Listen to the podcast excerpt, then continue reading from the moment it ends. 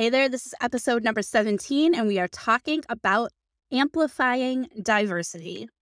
So, diversity brings strength. Diverse voices create growth, and diversity drives success. Before we talk about amplifying diverse voices, we need to acknowledge that not everyone's experiences are the same. We have to recognize that communities are not monolithic.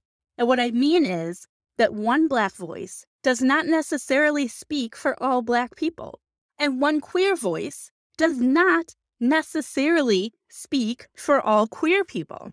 In our attempts to raise the voices of diversity, we must be careful not to amplify those who will negatively impact our purpose. We have to be careful that that's not done unintentionally. So we need to get clear on, on who we actually want to amplify and to understand what diverse voices sound like. If we want to, we want to lift diversity. And in the process, we want to avoid using the wrong examples. Being clear on who is here to support us is necessary, and who is disguising their agenda is the voice of diversity. So, one example is like this there is a very well known trans woman who considers herself an LGBTQIA plus advocate. All right, I'm not going to mention her name because she is not a voice I actually want to amplify. But she is amplifying her voice whenever she can. Some of the things that she opposes are allowing trans girls to play girls' sports in high school, and she supported the overturning of Roe versus Wade. Many people in the LGBTQIA plus community do not agree with her on many issues, most issues, I would say. So, despite the fact that I'm actively looking to amplify diverse voices, and that includes amplifying trans voices, hers is a voice that I would not amplify.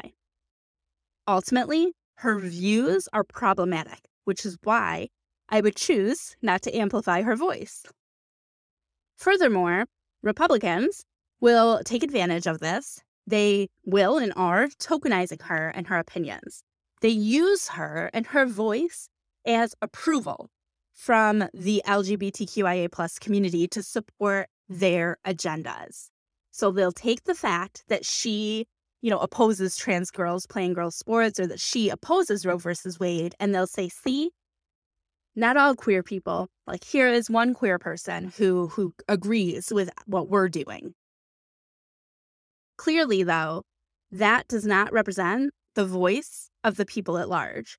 So my point is that just because you amplify a voice of somebody who plays a part, that doesn't mean that their intentions are are aligned with yours or that they're true we need to make sure that all voices that we amplify align with supporting basic human rights.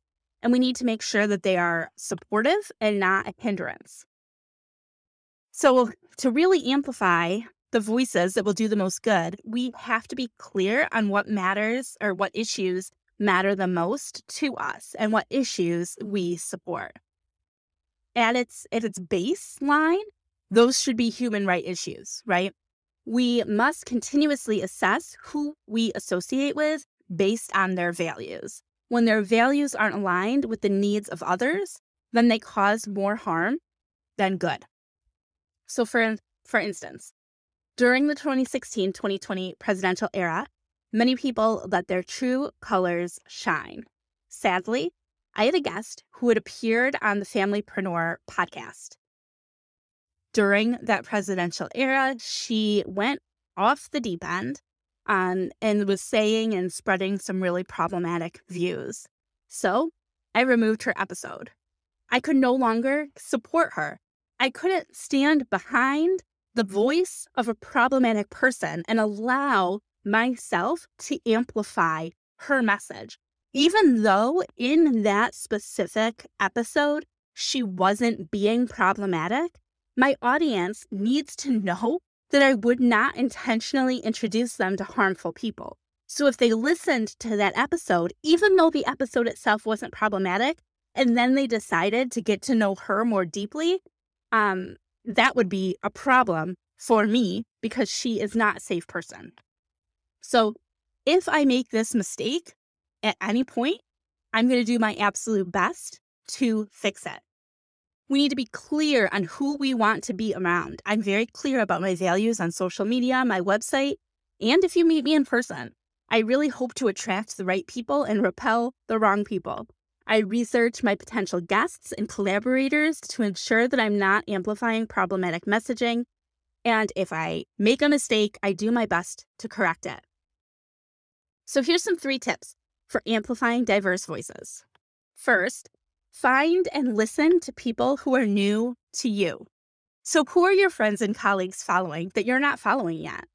Use the social media search bar to find some diverse accounts. Follow those that interest you and see who they can collaborate with and share with, and then follow those people. I also encourage you to listen to diverse podcasts. So, the more you subscribe to, the more the platform will send to you. So, when you're doing a podcast search, an easy way to do this is if people have their photos on the cover of their podcast, listen to some of people who don't necessarily look just like you. Second, I want you to engage and interact with all of your new follows on social media. Like, love, react, comment, and just be a genuine person. Be you. Be a friend. Make new friends, and it will be great. A third tip for amplifying diverse voices is that you want to like and comment on social media, that's a way to tell the algorithm that the content is good so that more people see it. So that's a strategy for helping to amplify those voices. You can also share that content, um, sharing it on your social media platform, but make sure you're sharing and not copying and pasting because copying and pasting is stealing. Remember, we want to amplify that voice, not take the content and misrepresent it as our own. You can invite those people to be a guest on your podcast on a video interview, on your blog, whatever you got, just do the work first and make sure they're a good fit for your values. You can also use quotes from those diverse voices, use quotes in your content and cite the source so that others can then look them up and get to know them too. Lastly, I encourage you to make it a policy to only speak at diverse events.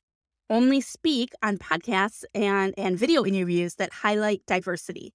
So if somebody wants you to speak on their platform, ask them who else they expect to show up. Ask them what percentage of their speakers are BIPOC, which stands for Black, Indigenous, or People of Color.